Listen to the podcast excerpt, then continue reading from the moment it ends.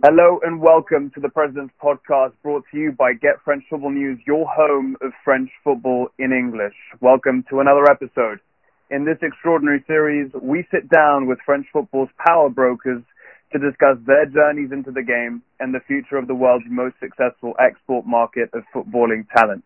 We're delighted to be joined today by goalkeeper Vincent Enyeama. Vincent is Nigeria's joint most capped player of all time and, and holds the second longest period of invincibility as a goalkeeper in the history of Ligue 1, 1,062 uh, minutes in the French top flight without conceding a goal.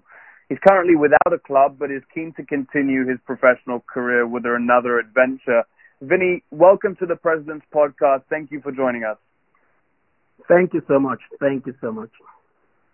Also joining us today is Chief Features Writer at Get French Football News, Adam White. Adam, welcome. Hi there, guys. So, Vinny, let's jump straight into it. How would you introduce yourself to some of the fans out there who maybe don't know you or, or the French football fans who are maybe a bit newer and, and haven't, haven't necessarily come across your story? Um, I would I, I would say Vincent Enyeama, um, you know, the guy that um did the invincibility thing, um, a, a thousand plus minutes without conceding goal. Um, uh, the guy who's the most capped Nigerian uh, national team player with a 101 matches. The guy that I was rated one of the best goalkeepers in the world at a point at a time. You know, I mean, the guy that has done great things might be on. Yeah, no, that's that's quite the introduction. I love it. I love it. Um, Vinny, let let's start off, um, if you don't mind, at the beginning. Um, you know, when you were a kid, was football your absolute dream, or did you aspire to become something else? Tell us a little bit about those formative years. I have, I, I, I, I never had a dream as a child of becoming a pilot or a doctor or something but I always loved football. And um, I didn't really know that there was, as a child, that there was a thing called professional football like it is today. You know, I just played in, on the streets back home. I just played with my friends. I just, I mean, I just enjoyed the game growing up. You know, it's when I got to about the age of 13, 14, 15, something like that, that I started thinking maybe I could make a little bit of life out of this while also pursuing my education, you know. So, uh, so it's been my story as a child. When I played sort of football in, in the street, I'm sure I was nowhere near as good as you, but typically there was never a goalkeeper. It was always very difficult. It was always sometimes the last person to be picked on a team who would end up in the go- you know in goal when I was sort of you know five, six, seven. Uh, were you even playing you know, when you were playing with your friends? Uh, were you playing in golf from from the very beginning, or did that come later? Uh, no, um, I, I've been blessed. I've been blessed with the with the ability of using my legs up front, and I've been blessed with the ability of using my hands back uh, uh, uh, down down in the defense like a goalie. So I used to go up, strike, score, then I will run to the goal and become the goalkeeper just to preserve the lead. I used to play both positions, you know. Really, it's the sincere truth. That's what I used to do. I would score. I was very good as a striker. I mean, I I would have preferred ending up as a striker because I was very very good. Absolutely, absolutely. Um, so in training, in training, sometimes in your professional career, did you ever, you know, in sort of small-sided games, get get to relive that dream when you were younger, or has it always been on a professional level, you know, even in training, playing in goal? No, in training also, I used to play as a striker. I used to play even with Lille, with Lux, uh, in my former yeah. teams. I used to play as a striker. I used to play. I used to score a lot of goals, great goals, you know. I I mean, as a goalie, I already know what it is to what it would take a striker to score. So when I get Absolutely. to this position, I already knew I I already knew what to do. So I used to play sometimes with the as a striker, even in the national team. There was a time in Israel, you know, I've got a couple of goals in Israel. There was a time the the coach had to we I, I was chosen as the one to take the free kicks, you know. Yeah, so, yeah, you scored nine times in Israel for a goalkeeper in in four I, years. That's I no scored, small feat. I, I I scored a total of twenty five career goals, 15, 15 times in Israel. Describe us your favorite one, Vinny, if you had to pick one. The goal? Yeah, one goal. Your favorite goal. Yeah, I scored uh, in the Champions League against Lyon. You know, I scored in the Champions League against Lyon. That was um 2010, if I'm correct. Um, with uh, Lloris was the goalkeeper. You know, I scored against Yeah. him. And um, I also scored in the Champions League finals in Africa. You know, when we won back to back with Enyimba, I scored in the finals also. Uh, so, so I, I guess those are the Yeah. big, the the highlight of the goals I scored. Against Salzburg in, in, in 2010 in that in that group stage qualifier, you scored Yeah, I scored against I remember that. Salzburg also. Yeah, I scored In, against. Lyon, was it a penalty or not? No. Lyon was a penalty. Yes, Yeah, yeah. we we lost the match, but I scored the the, the only goal for my side. Yeah, absolutely. So you touched on your time in in the Enyimba International, which is obviously kind of where your club career really really started to to kick off. You mentioned the uh, African Champions League, which you won twice. Um, there was always this thing about though in that sort of run up that you would be substituted before penalty shootouts. Why did this happen, and and uh, how, how did you feel about it at the time? I felt bad. I mean, I felt bad. But um, important thing is that um, I'm really not um the man who's gonna be um fighting and killing people because I'm, I've been substituted, and it worked. You know, when the coach makes Yeah. a decision and it do, and it works out for the benefit of the team. I mean, you you don't have a choice. You just have to accept that decision. So I accepted the decision with good faith. After the first time, I just accepted that it's gonna happen again. You know, so and and um, for some reason the the the thing worked out and uh, what can I say I I took it with I took it with uh, with with with smile you know I just walked away it's part of what life holds for us For sure. Who was the other goalkeeper? Who was the sort of uh, the second goalkeeper at the time? And did you feel in training that he was necessarily better at saving penalties or not?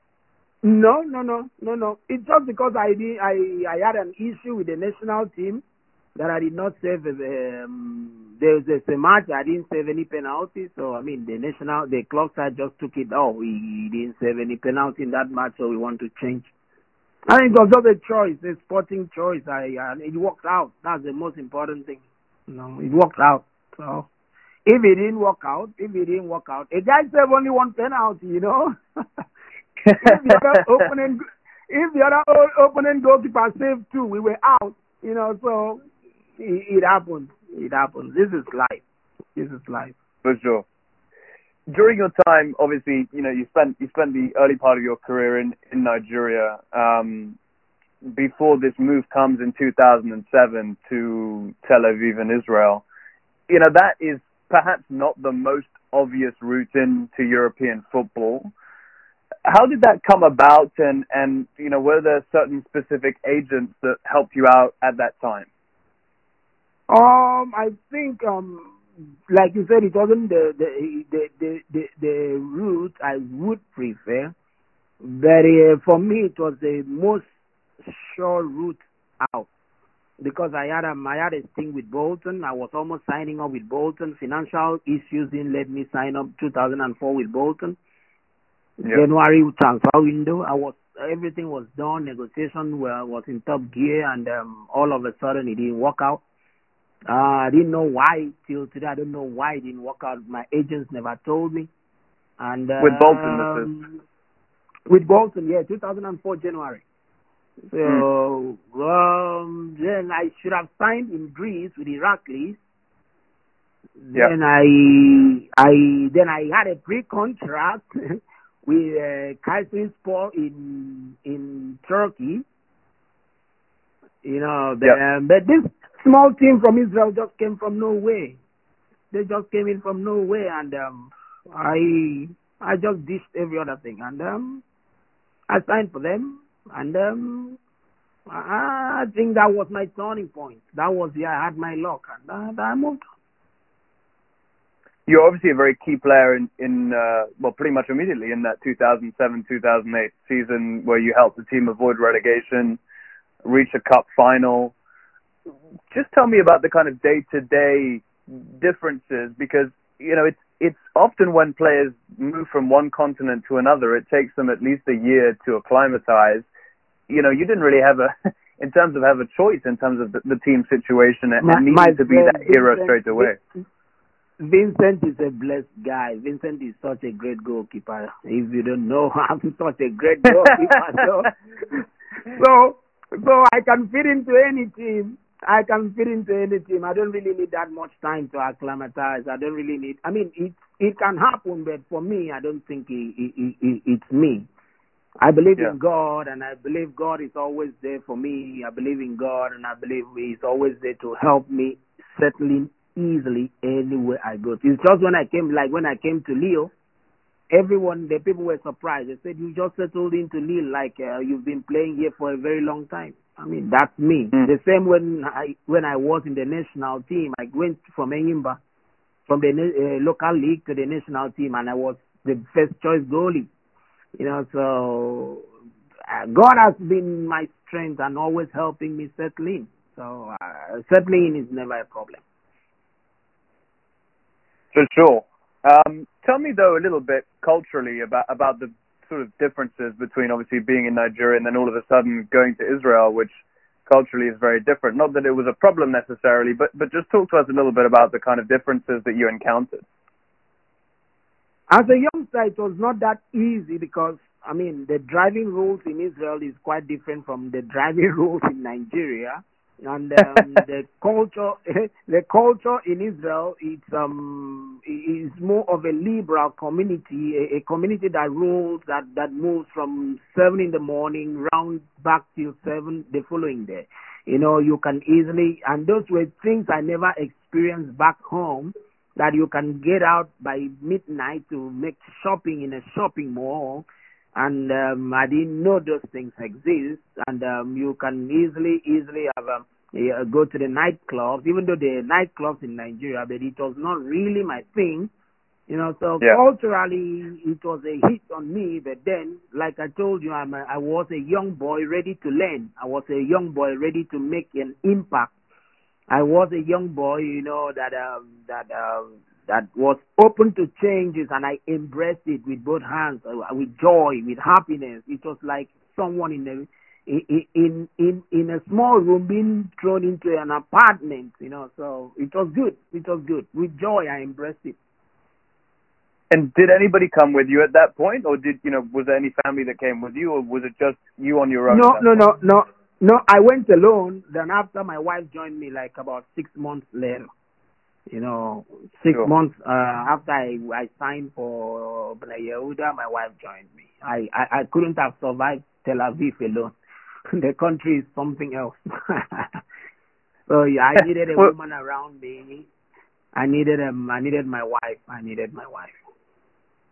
What do you mean by that? Do you mean it would have been too lonely, or just kind of too crazy and and It's a country that is blessed with so many. Is a is a is a country that is blessed with so many beautiful women that are liberal. That are the, and Yeah. You know, it's more it's more of a tourist country. It's more of a country that um, people come from all part of the world and they just want to have fun. And as a young man thrown into the light, I would have fallen into that temptation of um, joining in the, the, the trend and I'm missing out on what I was there for. So, but then that's why I needed my wife to put me me down back home to set me right. Yeah, put you straight and narrow. Exactly. exactly. You don't want to go to the beach in Tel Aviv on a summer day. You don't want to go there. Trust me. you keep your eyes down. Oh Lord, you're Yeah. gonna you're gonna see all sort of things. And a young guy that never saw that, I would have been tempted to to try some crazy things. yeah, yeah. To what extent was that sort of cra- those crazy things part of the team atmosphere and kind of Bnei Yehuda and then also eventually Hapoel Tel Aviv? Was it a sort of team whereby you would all do things together, or or was it a little Yeah, bit? yeah. Tel Aviv, Tel Aviv, they have teams that are like a family. Yeah. Family, they eat together after training. They go out together. They form a bond. You know, bond of friends, band of friends. You know that Mm. you see, you easily see a, a, a team in Israel go out, go out for dinner with uh, seven, eight, nine people from the same team. You know, they were kind of friends. You go, you see in the game place, they, they go to play uh, snooker, bowling, and all sort of things together. Eight, nine, ten Yeah. players from one team. So it, it, was amazing. Sincerely speaking, it was amazing. It, that's why I said, I guess it was the, the luck that I needed in my career because it set me on the right path. That country is a blessed country, and um, I am so happy I stepped my foot in it. For sure. When you arrived, uh, I'd imagine that actually the vast majority of the squad or the first team squad would have been Israeli. So tell me a little bit about that kind of welcoming period. Did you feel a bit like an outsider when you arrived? Obviously, you tell me about No, no, Tel no, no. And, made- and how. Uh, go on. They made they made me feel they made me feel at home. They made me feel at home. I mean, I was welcomed. They always came around to take me out. They they made me feel at home. You know, there was a rule that the, the a club can sign five foreigners. And Yeah. luckily, one of the one of the foreign- foreigners in this in the in this team was a, a Ghanaian. You know, so we we did our things also together. And Mm. um, the, the, team, the team, the, the, the family set us up. The family helped us. The family stood by us. Bnei Yehuda was an, an amazing place to be. Even when I moved to Hapoel Tel Aviv, they, they, they're more like a family, not really a football team. It's like you're going to play football with with brothers and sisters. You know, they're more like a family. They do things together. They eat Friday night meals together. You know, so it it was amazing. Sincerely speaking, it's a passage. It's a pass that I am grateful for.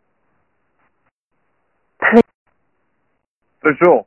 And um, did you are you still in touch with with uh, the the Ghanaian player who was obviously with you and, and, and some of those people who you met back in Yeah, Israel, or has it been more? practically everybody? That's amazing. That's amazing. Um, that's that's really great because in in what can be a very difficult profession in terms of can be moving around a lot and and actually all that chopping and changing. I think if you were to, to, to ask the majority of footballers for them to be in touch with everybody from 12 years ago is, quite an impressive feat. Do you think that's because of the overall culture and atmosphere, or does it, does it speak maybe a bit more to yourself and, and your personality and, and how outgoing you have been? I guess it's uh, it's my thing to to do that to keep in touch with people. is my kind of thing, you know. To I don't know how others do, but me, I'm I'm like that. Sure, sure.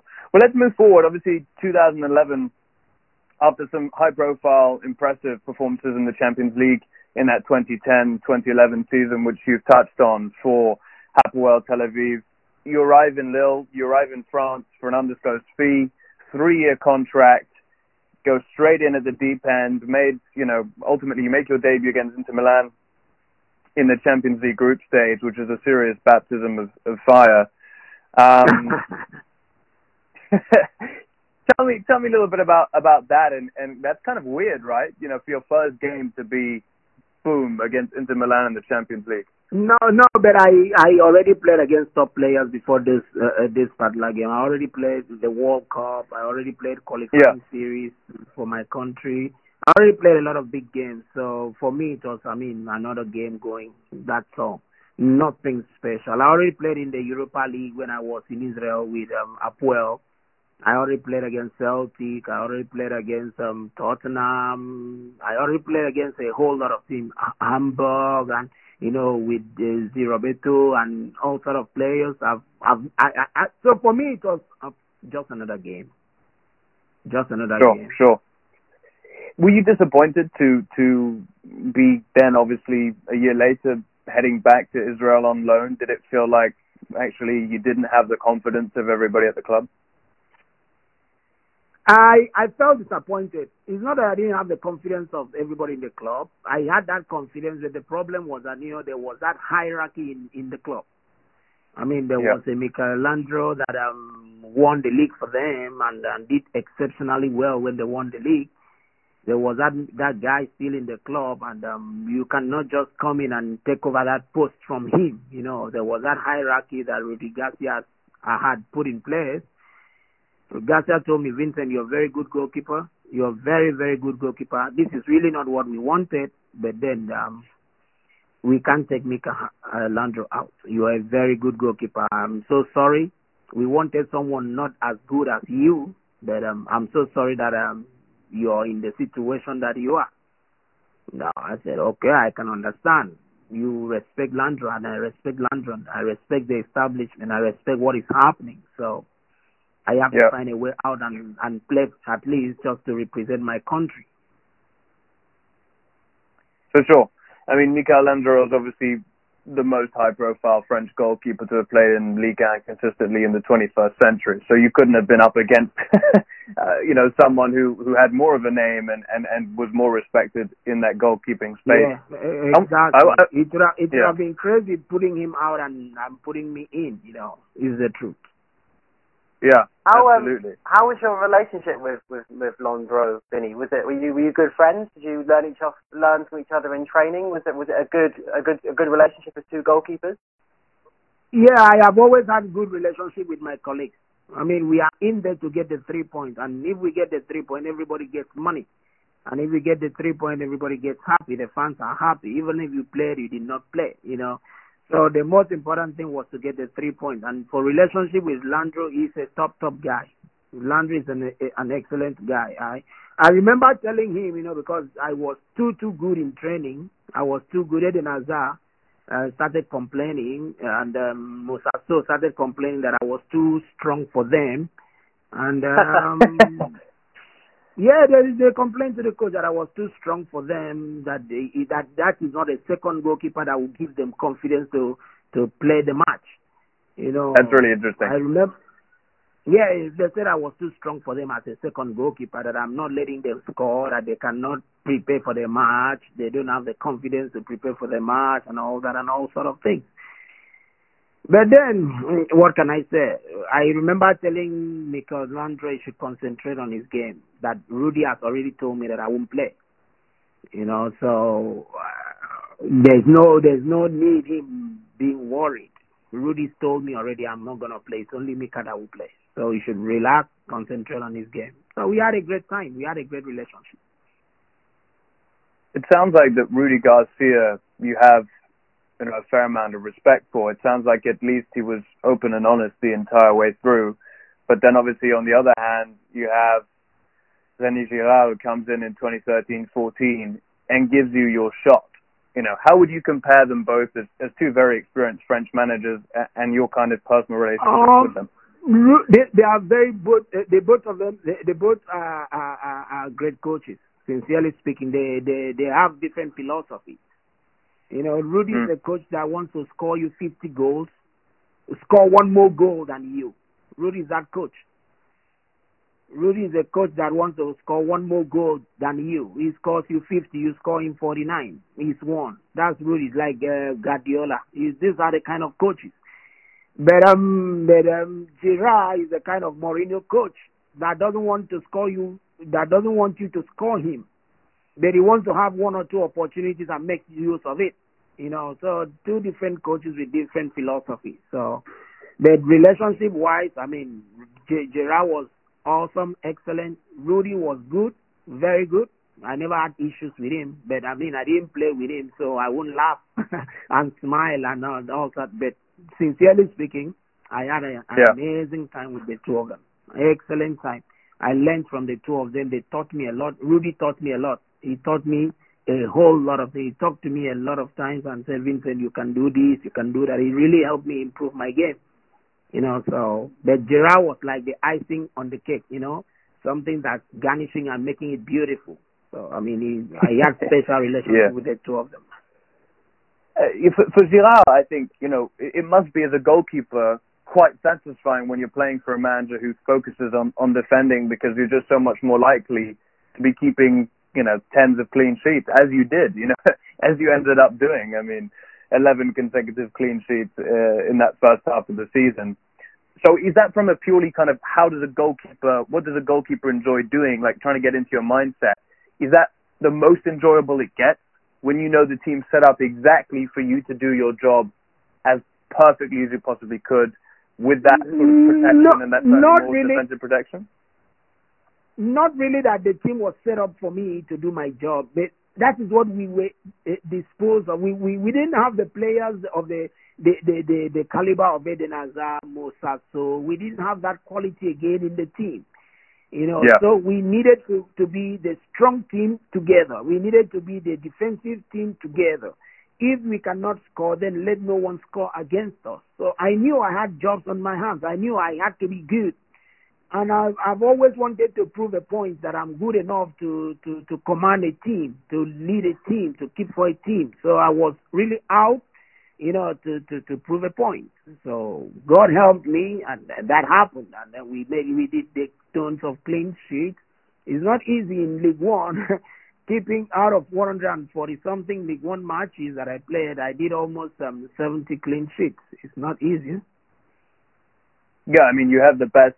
You, it's interesting you touch on that because you you have the best ratio for someone who's played more than 50 matches as a goalkeeper in the 21st century, and yet actually that's not even talked about nearly enough by by the French media.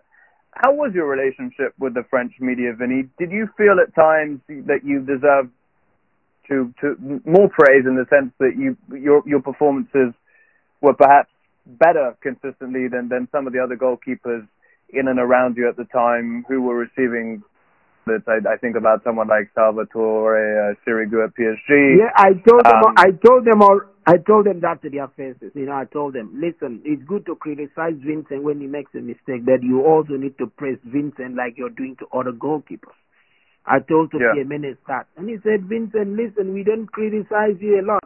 We know, I know my colleagues don't. I said, yeah, but you also don't praise me when I make good Mm. games because I watch your your your your your your. You, I see your studio time, and uh, you don't praise me when I make good games. When I deserve the awards, you don't give them to me. When I deserve the hype, you don't give them to me.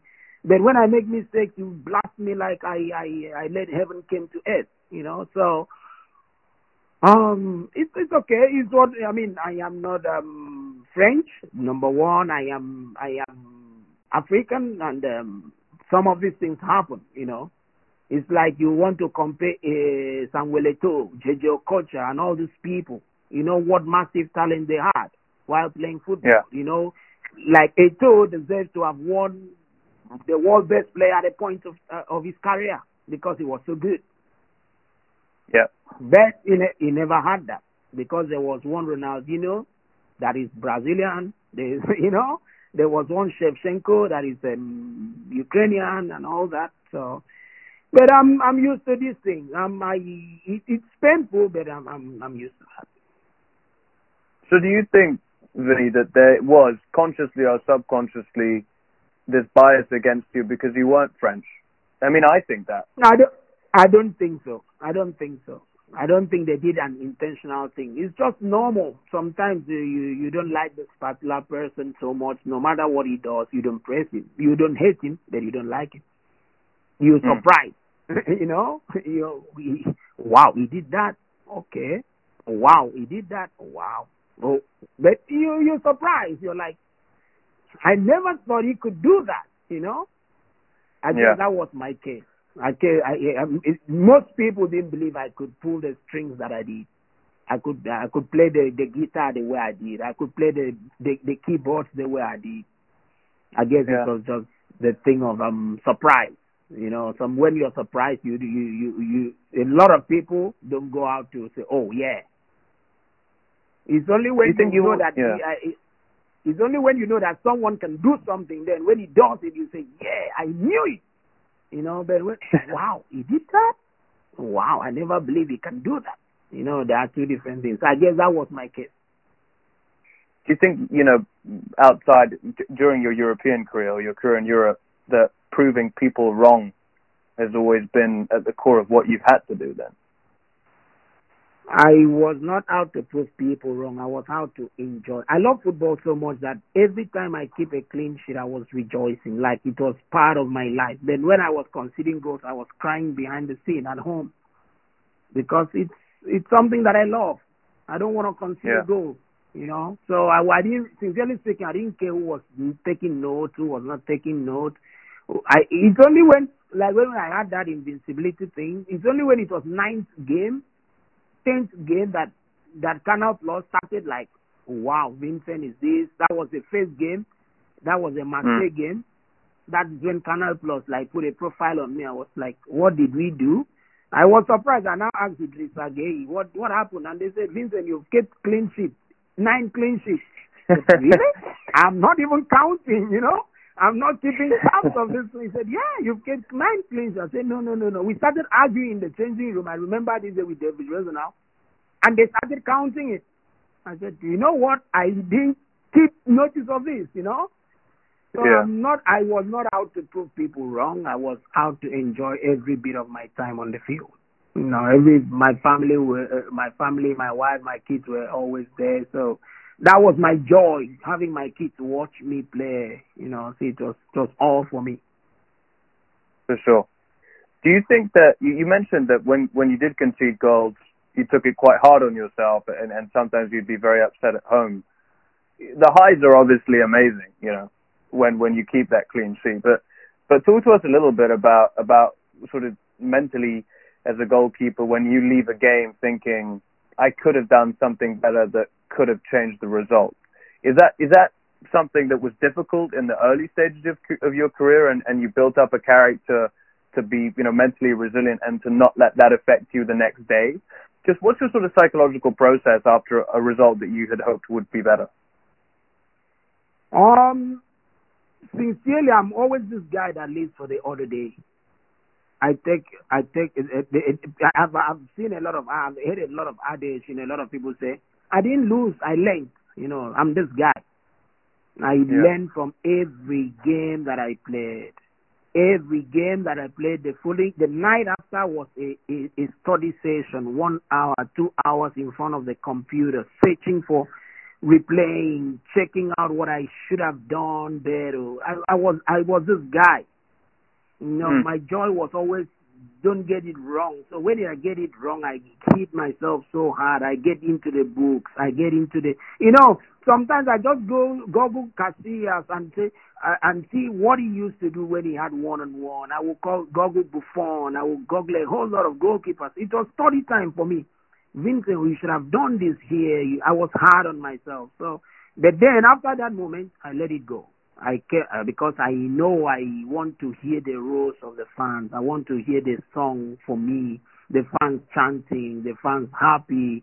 I know I want my children to be in school the following day, and their their friends will tell them, "Daddy did so well. Your father was very good." So I live for the next match. I always live for the next game.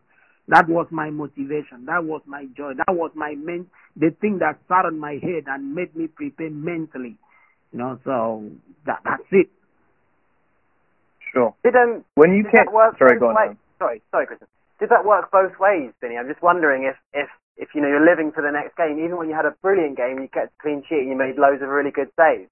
Did you try and put it out of your mind and move on to the next game, or or did you celebrate? And and also, is there any game that really sticks out as maybe your best performance of your career, or a particularly memorable game where you where you thought you played really really well?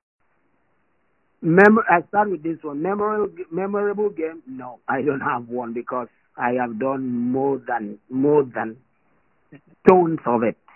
But then having wonderful games that will sit on my head, I never celebrate. That's what I was telling my wife the other day. I guess that is a mistake I made in my life growing.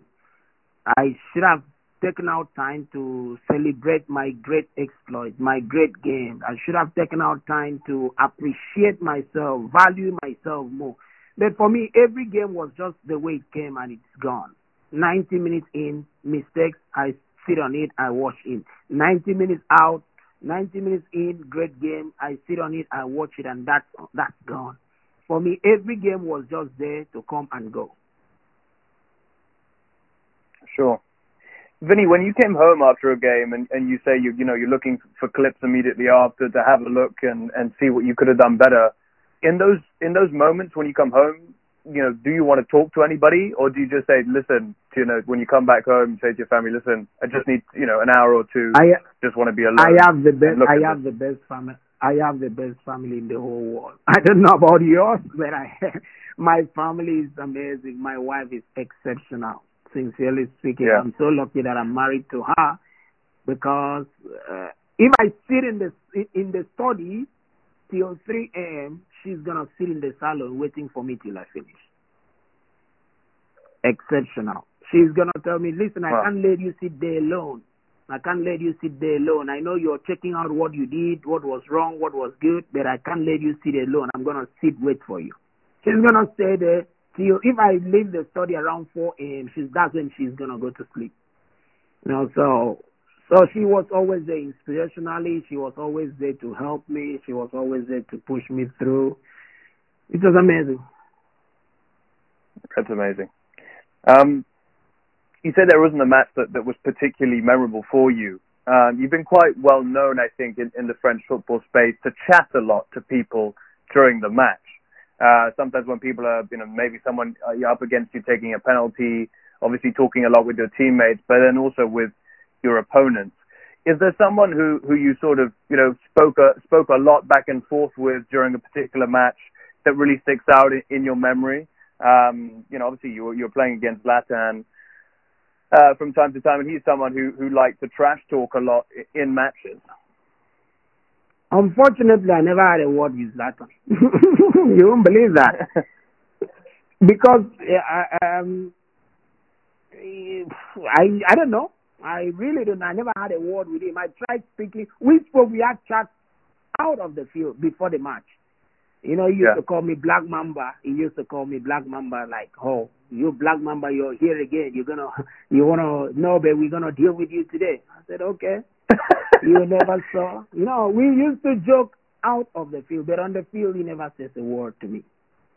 I never had a word. And even I think the the only person I've had uh, uh, okay, apart from the players, I've had a chat with Messi. You know, I can't even remember what he was saying. I, I, I, I, I think I told him he made the ball out. He, he was saying, "No, not me, your player," and all that. But we had fun. I'm not really the player that um that is hard on players. I because game football is a game. It's just for fun. For me, football is joy. Football is for fun. Football is for happiness. Football is not for us to get angry, to quarrel with people, to get sad, to insult people, to trash talk. No, it's not my thing. For sure, for sure. And and it's interesting that Zlatan never spoke on the pitch. I feel like maybe he had to be especially focused when he was coming up against you because it was that much harder to score when you were in in goal. Uh, so I think it's a compliment to you that he didn't speak to you. Yeah, they, they, Um, they, you know, some of the strikers keep saying, "Oh, you make us lose concentration. You're talking too much. You're laughing too much. You're making jokes." So because football life is life itself is not that serious, you know. If you take Yeah. life that serious, you you have issues. Life is not that serious. You leave the day your number is called, you're gone. So enjoy fun, have fun. For sure. For sure. Adam, do you want to touch on anything else just sort of before the, the, the kind of 17-18 campaign with Vinny, or, or should we move on? Yeah, a couple of things kind of stuck out from what Vinny was saying about his earlier earlier career. I was really interested in a couple of things you mentioned. First of all, really really great to get your thoughts on, on what Nigerian football is like, because obviously you, you came up through the ranks in in Nigerian club size and did really well in the African Champions League. What's the what's the standard like? What's what's what's the sort of resources of the teams like? Um, and is there a lot of talent from Nigeria that you think goes um, sort of goes unnoticed? Yes, yes, yes. So much, so, so much. You can't believe. You can't believe the talent that is is, is not invested. It, is not taken in the Nigerian football, in the Nigerian league. So much. African as a Africa as a whole, there's a lot of uh, unexploited talent there. Uh, I'm trying to create something that will go into the locals, the the, the the the villages, you know, to get get get things. I heard you mention, you know, the, the, the standard. Standard is really very high. You know, really very high, but no money in African football. No money like it, it is in the European football. So, but for standard, it's very high. The championship is something, Champions League is something exceptional. You know, like the Egyptian clubs, South African clubs, the Tunisian clubs, they are all well funded and run. You know, so the standard is high. How um how ingrained is football in in Nigeria? It's obviously a very successful footballing country, but are the kids playing football in the streets? Is it popular? Is the Premier League on TV? Is the Nigerian league on TV? How how prevalent is football in Nigeria? Because it seems like it's massive, but is it is it is it sort of a national sport? Is it is it as huge as it seems? Yeah, yeah, yeah. It's a national it's a national thing. It's a national thing. Uh, uh, like I said, there's not much funding of, of, of that, but then if you if you to play football in Nigeria, eh, eh, people love you, people respect you. It's like in France, but um, but okay, no money. So at the end of the day, your parents will still tell you go to school so that you can have a life after. It's something that everybody celebrates. It's something that the national, you know, everyone celebrates. Everybody wants to watch. Everybody wants to see. Everybody wants to know the result of the other match, the other team, what Enyimba did, what that team. So it's something that goes. It's like a religion, like it is in Brazil. You know, it's like a religion. Fantastic. That's, that's really good to hear. Hopefully that, that talent that you mentioned will be will be sort of utilised in the near future. Just one final thing before we move on. How just you mentioned Bolton? How far did that that that sort of meeting with Bolton go? Did you meet Sam Allardyce, who would have been in charge at the time? Did you go to the club and yeah, look yeah, yeah, around yeah. the I was? I was, I, I was with Sam Allardyce. I was training with the uh, with the first team. Uh, uh, uh, uh, with Ivan Campo, with um, Gary Speed, may so rest in peace. Um, with Jay-Jay Okocha, with um, Fadiga, with um, Ed, Ajudio. Uh, you know, I was, I was, Jääskeläinen was still the goalkeeper in this time, and uh, Ian Walker was the second goalkeeper. You know, so uh, these guys were there. I think Bruno N'Gotty, I think he was there also, if I'm correct. So uh, it was a great time. Yeah, but for some reason, it didn't happen. I don't know why. Negotiations were very okay. I was, I even did the fitness test, and uh, everything was perfect. But I don't know why it didn't happen. Very, One of life's great interesting. mysteries. Yeah. Sorry, Adam. for Absolutely. across No, no, that's exactly. No, no, no, no. That's exactly what I was going to say. It's, a bit of a mystery. Yeah, It was- because I think it was- Vin- yeah. Go on. It was because I, I am surprised. Even if said Baba, the goalkeeper, goalie coach, was like, "Oh, Vincent, you're so good. You're good. You're a great goalkeeper." For some reason, I even had a not. I even had. I think they already told me I'm gonna have a have a squad number of 35. I don't know what happened. It happened. I don't know. It's strange. Yeah. It- it's strange for me because I think you would have been incredible in English football. I think a lot of your attributes from a from a goalkeeping standpoint would have suited uh, the English league fantastically well. But I mean, I'm not complaining, right? I get to sit here today with you because you played in France, so I'm, not, I'm, not, I'm not complaining. Um, maybe we maybe we, we touch on your, your career with Nigeria, Vincent. Obviously, you have been one of the most important players in the history of your national football team. How does that feel, just as a fact? Feel great. Feel great. Being the most cap, you don't know what it is to be the most cap national team player. I mean, I could have done more, but um, I wanted to do more.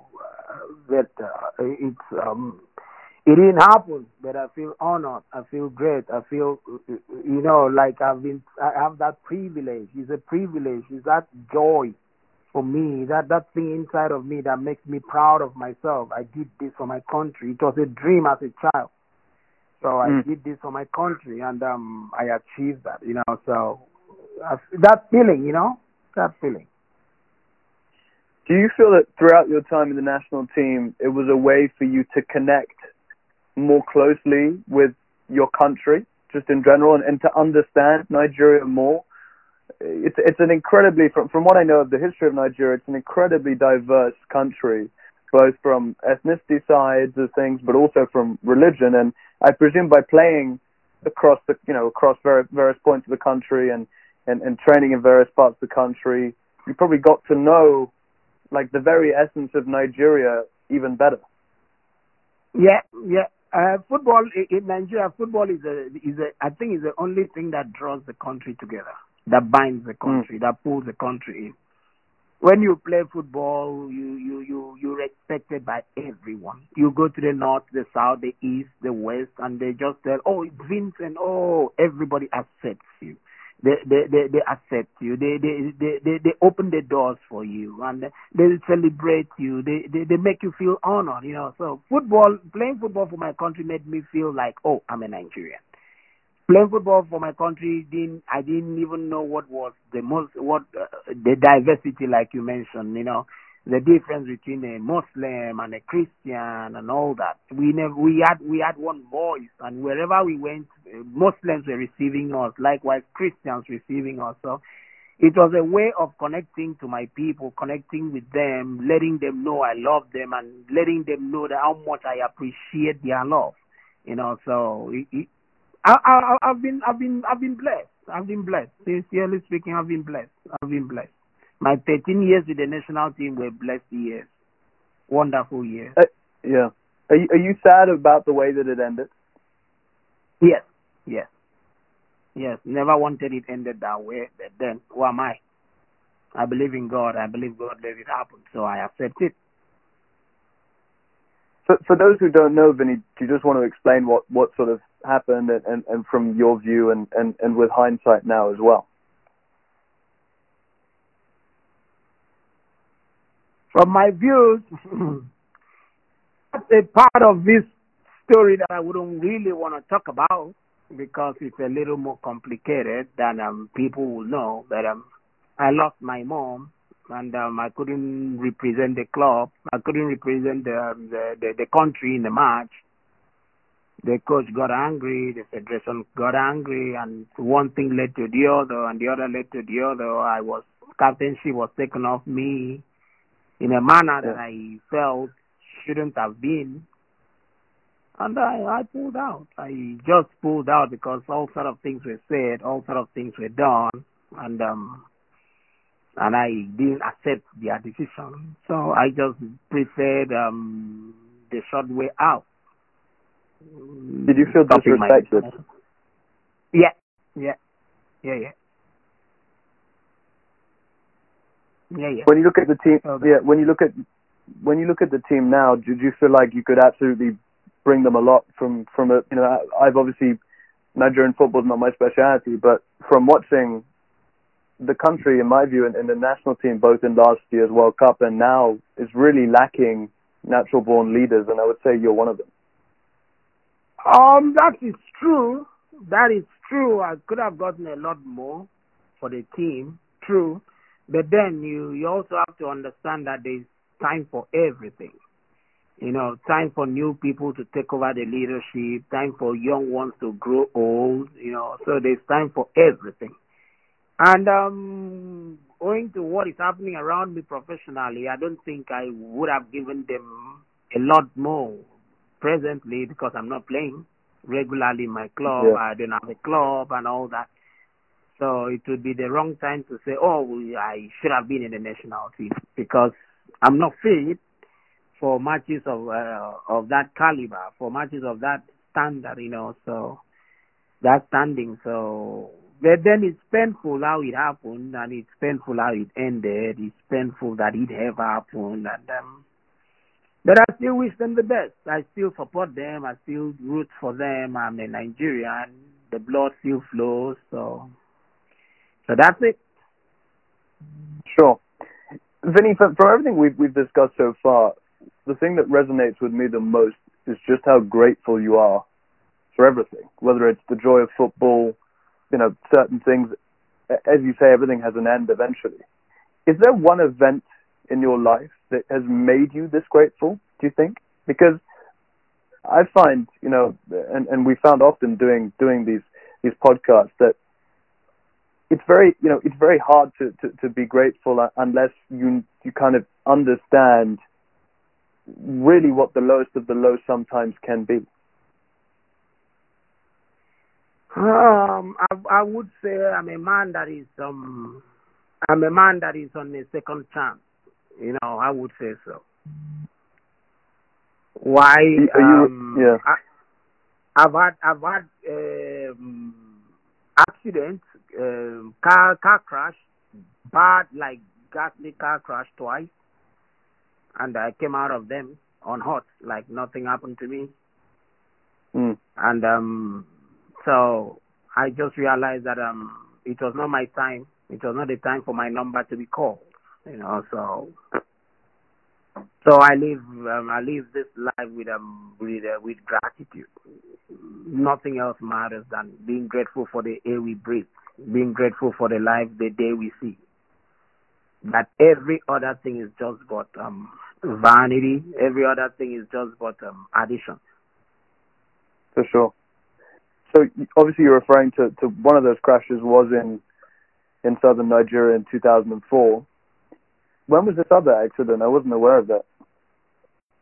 yeah, it was in August. It was just before we played Esperance, a few days before. One of them, ghastly accident. But something happened. Someone crossed the road. We got hit. Boom. Some assault, like eight times, falling into a ditch. Came out. Nothing happened to me. Like no, no bones crash. Nothing. Like nothing. That's unbelievable. Uh, so, yeah, yeah, yeah. So I would say I'm a man on a second for on a mission, second chance man, you know. So. And and would So you I say those moments of I, bro- I take I, sure go on. I take things easy. I take things easy. I, I take things the way it comes. I enjoy every moment of it. We never know the Yeah. Did those moments bring you closer to God, Vinny? Because you know sometimes things you can't really explain why they happen, and and as you say, for you to get away, you know, without having you know only a few bruises in, in situations like that, that must have been a even not a real even kind of not even bru- not even bruises. Yeah. not bruises. like n- not really. No bruise on me. Nothing. Like you said, so those moments make me realize that that they, for me there's God. People, some people Yeah. say there is no God, but for me, I believe there is God. That, that's the truth. Because um, those things don't just happen overnight. So I believe there is a God that is there to keep me, to guide, to protect, to be a shield around me. So, mm, so Yeah. it brings me closer to God. I totally understand that. Um, okay, well let's let's let's move on now. Um, you had an incredible success in Lille. Uh, maybe it wasn't as reported as it, as it should have been by Pierre Ménès and other people at Canal Plus and and in France, but you enjoyed doing it, and the squad was very talented. Especially in the first year when you arrived, and, and, and then there were also Yeah. other players, even when Hazard and and and and so left. You had people like Id- Idrissa Gueye there too. Who were the individuals who who you got really close to during that time? Um, in terms of just you know, there, there's there's certain people in life who you you meet and you just get on instantly, just like that. Who were those people for you at Lille? I, I, was lucky. I was lucky to have David Rozehnal here. I was lucky that Joe Cole came. You know, Joe Cole was on loan for from Liverpool. You know, so we formed a, a three man team. You know, we did our things together, went our ways together. So really, and Rio Mavuba was very nice. He helped a lot. You know, so so we were we were this band. You know, lucky to have met these guys in my journey. Lucky to have met these guys in my life. So, How good was Joe Cole when he uh, when he came? Obviously, he was towards the end of his career when he when he came to uh, Lille. But just just speak to, to was he was he trouble for you in training? Although to be said to be fair, Vinny, it sounds like nobody was trouble. I for was you in I was trouble to everybody. I was a trouble to everybody. I was a pin. I was a pin that nobody wanted to step on. You oh, know, so no, really, it was fun being in training with these guys because they always wanted to train with me because they know I was Yeah. very good. They know I deserved more. They know uh, I should have been playing, but for the hierarchy in the team, but then who am I? I I was just a, a young boy enjoying every day. For sure, for sure. So obviously there was a lot of change during your time at Lille, and you know eventually we get to the 2017-18 campaign, where all of a sudden, you know, you were by far, I think, most Lille fans would say the the most beloved player consistently, you know, during that period of time. Uh, all of a sudden, Marcelo Bielsa arrives, and um, you know you're you're you're informed by not even him. I don't know whether. I mean, you can tell me. I think you've told me before, but but tell the story again. I think you were informed by the the Lille board. You weren't even informed by Marcelo Bielsa that that you would not be involved. So just just tell us about that 2000. I, I was not informed. I was not informed by anybody.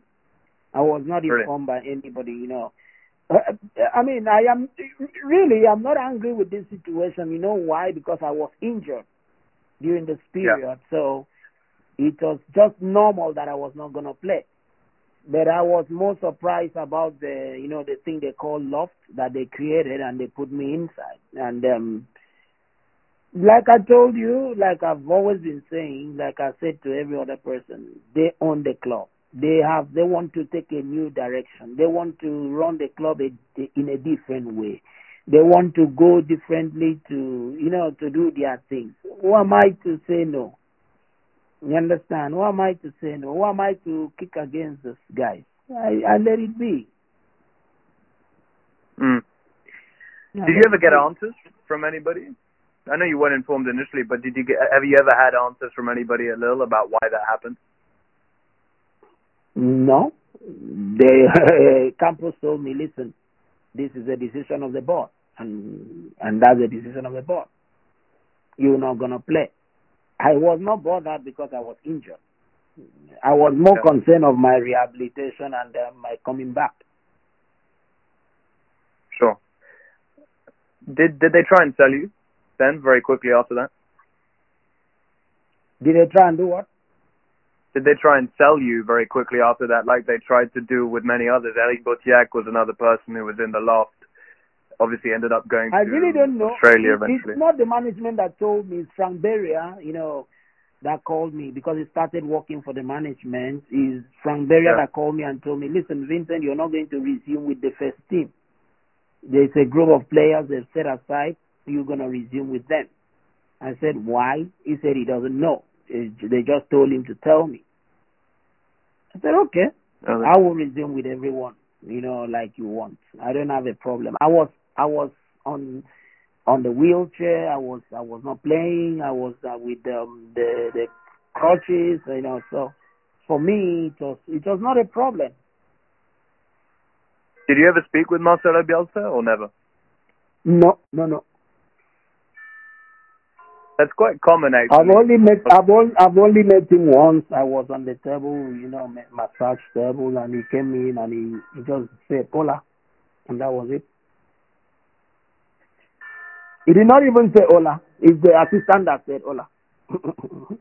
he, he did not say anything, you know. I was there. He came in. The assistant said "Hola," and he just went through the uh, changing room, the the the fitness room and the the medical room and went out. Did you think that when Christophe Galtier came in, you would get another chance? You would get that second chance? Oh, I I didn't feel so because um I don't think Galtier has a, a decision in the club. I think it's Yeah. um I don't think he has a mouth. He he knows who they bring to the club. I think the players are being brought and given to him. So Hmm.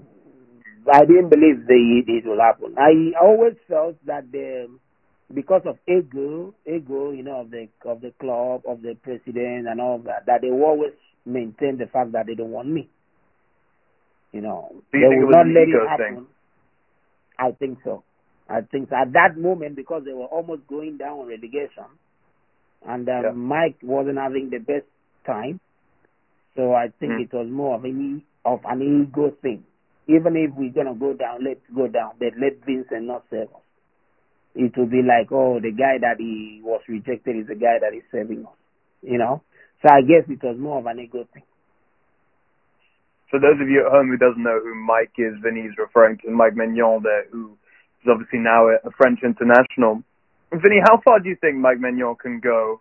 He did have a, a difficult spell when, when in your kind of final months there, but uh, has been praised quite widely in France since for his sort of cat-like nature. Uh, praised quite highly as well for his for his He's penalty a young, he's a young talented, he's a young talented goalkeeper. He's talented. He has a big future. I think he, he and he, the good thing is that he likes to work. He likes training. You know, so that's the Hmm. strong point. If you like training, you're gonna always improve. If you like training, you're gonna always make it. It's there's no there's no there's no shortcut to it. So I think um he's gonna make it. I think he's gonna go far. I think he's gonna go far with the talent he has and with the fact that he's hard working. I, I think he's gonna make it. He's gonna break the barrier. He's gonna go far. Sure. I just Adam, do you? aside, Yeah, go on, Adam. Yeah, sorry. I was going to ask about um, whether there are any goalkeepers that stand out for you. And uh, we talked about Mike Maignan there. Um, is there anybody that, that really sticks out for you in, in sort of the current crop of goalkeepers that could has the potential to sort of be really truly world class? Anybody that's really stuck out for you at all?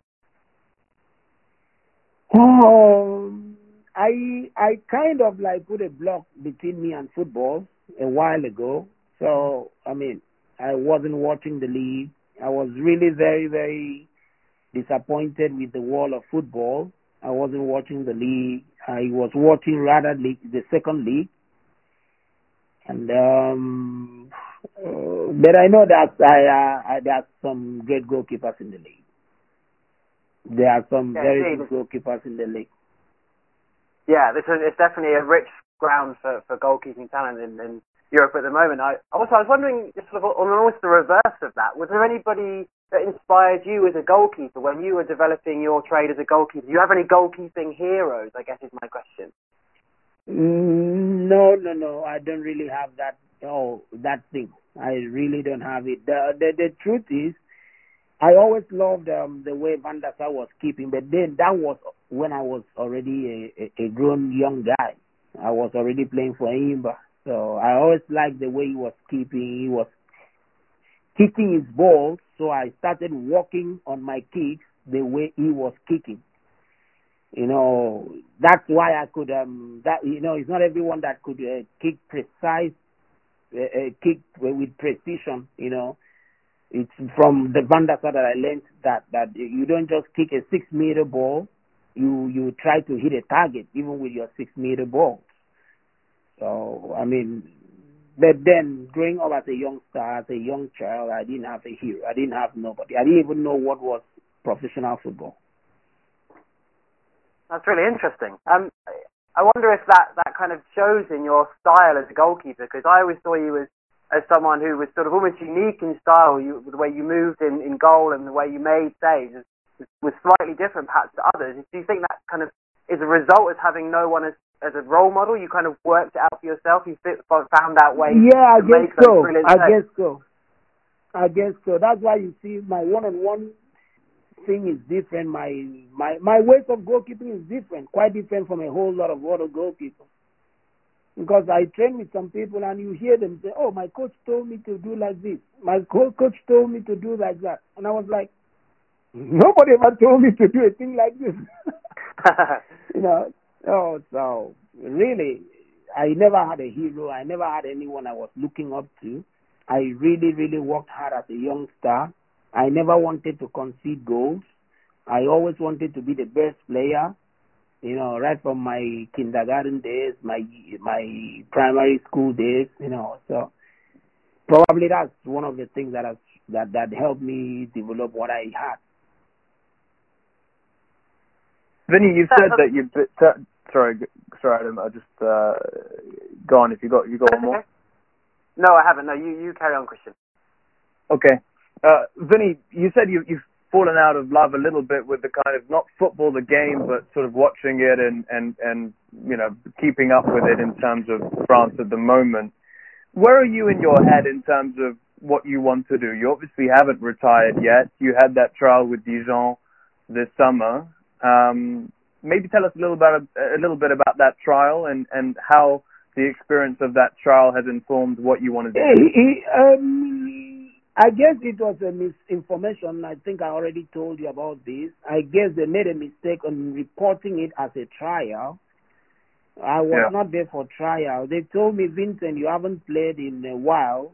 Come, let's see your fitness level. Come, let's see, because there's been a whole lot of um, stories about you not being able to kick football again, not being able to do anything again. I was like, okay. I, I mean, I, you know my quality already. I'm not a bad goalkeeper. You know that. They said yes, they know, but they just want to see if I am half, uh, uh, uh, you know, I had a surgery, if the surgery will let me play again and all that and all that. So I was there and everything went on well, which we had that conversation, which you know about. And uh, for some reason, it didn't happen. It didn't happen. I don't know why. They didn't tell me this is what happened, this is what happened. It's just that probably the details were not clear enough. And secondly, they wanted a goalkeeper who's going to start on the bench, a second goalkeeper, which for me, I told them it was a little bit sketchy, you know, to start on the bench. That I want, I wanted it to be open, you know, but um, probably for them it was not good. Sure. I mean, you look at where they are now and the fact that they've dropped their first choice goalkeeper and uh, Runarsson, um, and you know they're starting a, a very young goalkeeper who's who's doing okay, but um, you know it was it was a strange situation. And uh, did it somewhat, you know, has, has it made you lose faith about jumping back in into a into a Ligue 1 team, or, or, or where's your head at? No, no, no. If I find a good project, a good team that wants to give me the opportunity, why not? I still want to play. I still have the feeling of playing. I still have the love for the sport. But then, at the point, you have to know when to say stop. It's okay. But for now, that point has not arrived for me. So I'm still hanging there. I hope I will find something. But if I don't find something, like I've told you before, this is the last year of my professional career. So you're you're saying that by June, if you haven't joined a team, that'll be it.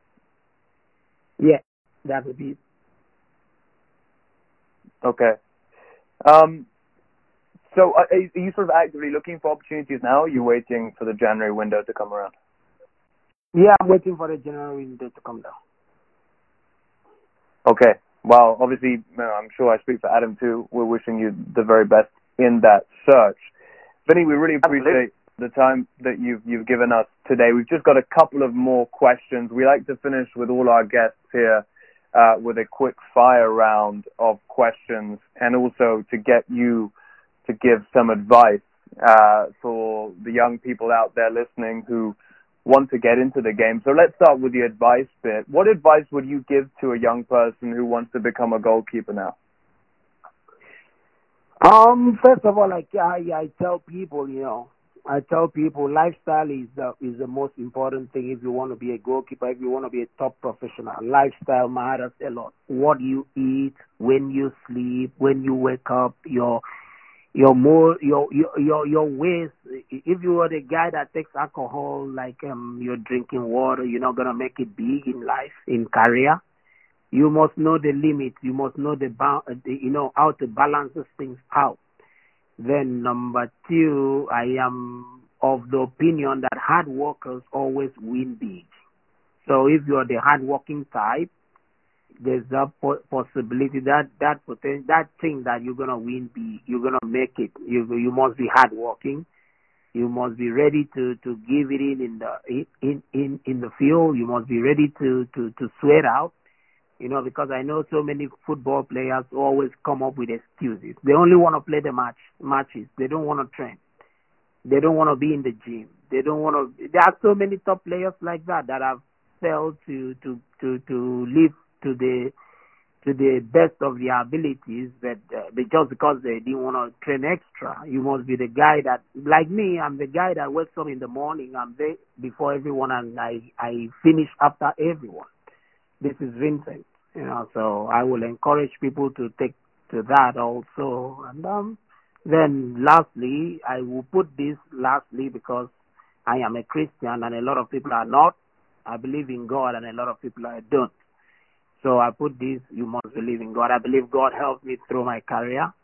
I believe God helped me through my life. That that should have been Yeah. my number one point. That should have been my number Yeah. one point because God is everything for me. God is God, so you believe. I encourage people to to to take God, to believe in God. I mean, it's not a lot of people that everyone that goes to church, but believing in God doesn't mean you have to go to church. You, you, I encourage people to believe in God, to take God, to keep God, to follow God, and all that. Sure. Okay, well, I think that's fantastic advice, and uh, hope everybody at home has, has well received that who wants to be having a career in the sticks. Okay, Vinny, let's finish off with a quick fire round now. As short answers as you can give. Uh, hopefully, these are fairly sort of light moments to end uh, what has been a fascinating podcast, and we thank you so much again for your time. So, Vinny, first one is craziest player you've ever played with. Craziest player I've ever played with, craziest player, craziest player, craziest player, Simon Kjær. What did he do? He always wants to win. He doesn't care what you think. He doesn't care what you do. He just wants to win. So he's, if that's your the, the the meaning of your question, that that's him. He can kill everyone just to win. He can in training. He can kill everyone just to achieve what he wants. He can fight with everyone. So for me, he has a mental, this crazy mentality of winning. Who who's your greatest mentor in this journey so far? Mentor, God. I don't have one except God. Fantastic. Who's the nicest person you've come across in the footballing world? Nicest person, there are so many of them. There are so many of them. Sincerely speaking, it would be difficult to say he is nice, he is nice, he is nice. But I would take my first um, director in Bnei Yehuda, yeah. Moshe, Moshe, Moshe Damayo. And for me, I think he's the nicest guy ever. Fantastic. Who's the dirtiest opponent you've come across? Um, dirtiest opponent. Oh, I think I've been loved by everyone. I've been, I've been lucky to be smiling with people. I've been lucky to be. I've not had that opponent, sincerely speaking. I can't. Nobody's left a no. Nobody's left a foot in when you're both going for an aerial duel. You've not had someone. No, no, no, no, no, no. I've always been loved by people fantastic. Best prank that you've pulled at the training ground? Best prank. I don't really. I'm not really the jovial guy, the the guy for the jokes. But um. Yeah. I wish I had pulled one that Messi was signing for Lille. Told everybody in the training ground he was signing. exactly that Messi was at the reception that he was signing for Lille. What's your greatest achievement, if you want to just sort of pick one, uh, your, your greatest achievement so far in your career today? Greatest achievement um, so far in my career, um, I would say 2014 when I was mentioned as the best goalkeeper in the world. Yeah, in that conversation. After, after, after, after the first after the first round of the World Cup matches. I was mentioned, mm. I was rated as the best goalkeeper in the world. So I guess that's my greatest achievement. Absolutely. And it's a shame, actually. I don't know if you've seen this, Vinny, but the the Ballon d'Or. You know, obviously, you know what the Ballon d'Or is, but they've they've announced this year that they're doing for the first time ever a trophy only for goalkeepers. For the goalkeepers, yeah, I saw that. Yeah, I, and I think I was if, if it had been around in 2014, Exactly. I told myself, why didn't they do it when I was still playing football? why didn't they do it when I was on top of my game? Yeah, exactly. No, exactly. I think he definitely would have been. He would have been there. Um, I would have been finally, one of the contenders for sure. Yeah. No, absolutely. Um, a couple more to finish on. When you can't sleep, Vinny, at the moment, maybe you sleep like a baby. You tell us. What are you thinking about? What keeps you up at night? Football, what more? Nothing Football more. and playing, like I said, playing again? Football, football, football, football, football. Like I told you, I'm a man that lives for the moment. Mm. Mm. Fantastic. So I always think of the next match. Like I'm sitting here, I'm thinking if I get an opponent, what I'm gonna do. If I'm getting a match, I need a clean sheet. So football is in my head. You're wired that way. Yeah. I'm, and finally, I'm wired that way. Yeah. Finally, do you have any regret, regrets at all, or not? The only regret I have now in my career as a footballer is the way Lille ended, love ended. For sure. That's the only regret because I had an opportunity. I had a lot of opportunities to sign for clubs in Turkey, in Germany, and all that, and I refused all that to stay with Lille with Lux. So that's the only regret I have. So it's a sort of sentiment of you kind of showed them loyalty, and then when the chips were down, they just didn't reciprocate that. Something like that. Mm. Okay, well, a moment of, of, of thought to end on. Vinny, listen, thank you so much for all the expertise that you have imparted and shared with us today and for everybody at home. That concludes this episode of the President's Podcast. Everybody at home, remember to continue to refresh your podcast feeds as we bring you in depth chats and interviews with the most important men and women in the French football landscape. We'll see you very soon for another episode. A bientôt and au revoir. A bientôt. Thank you so much. It's my pleasure.